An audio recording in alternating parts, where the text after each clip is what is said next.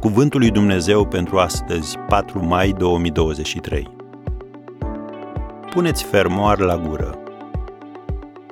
Sunt limbute și scoditoare și vorbesc ce nu trebuie vorbit. 1 Timotei 5, versetul 13.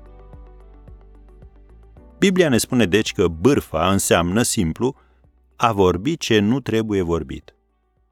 Teologul american Ion Zenz spunea Am văzut prieteni și familii care suferă nespus de mult din cauza bârfei. Informații pe care cineva ți le oferă fără consimțământul tău și fără consimțământul persoanei implicate. Ce mai contează că această informație poate fi adevărată, parțial adevărată sau complet falsă? Poate fi motivată de intenții bune, însă întotdeauna conține informații negative și întunecă percepțiile oamenilor despre o persoană în mod injust. Persoana care este defăimată nu are nicio idee, deoarece purtătorii de povești evită de obicei să vorbească direct cu persoana pe care o înjosesc. Am încheiat citatul. Un alt lider creștin a afirmat Armata creștină este singura care își împușcă răniții. Am încheiat citatul.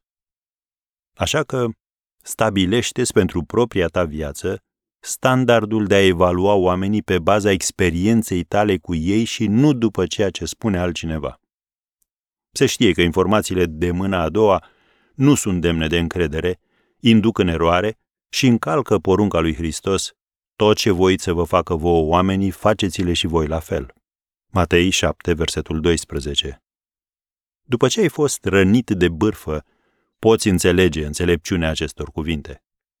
Zvonurile și aluziile pot părea nevinovate și pot ajunge la tine subtil, dar chiar dacă cineva nu acționează cu răutate, motivul lor este nerelevant.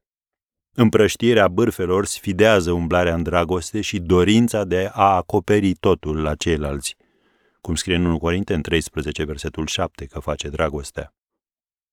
Angus Wilson Tozer a spus, nu transmite niciodată mai departe nimic din ce ar putea dăuna cuiva.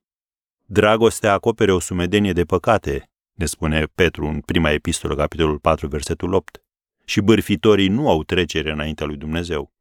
Dacă ai cunoștință de un anumit lucru care ar putea răni pe unul dintre copiii lui Dumnezeu, scoate-l afară, îngroapă-l și spune, aici odihnește în pace povestea despre fratele meu.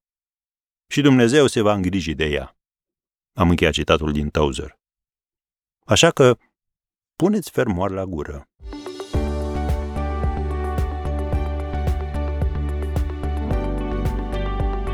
Ați ascultat Cuvântul lui Dumnezeu pentru astăzi, rubrica realizată în colaborare cu Fundația SER România.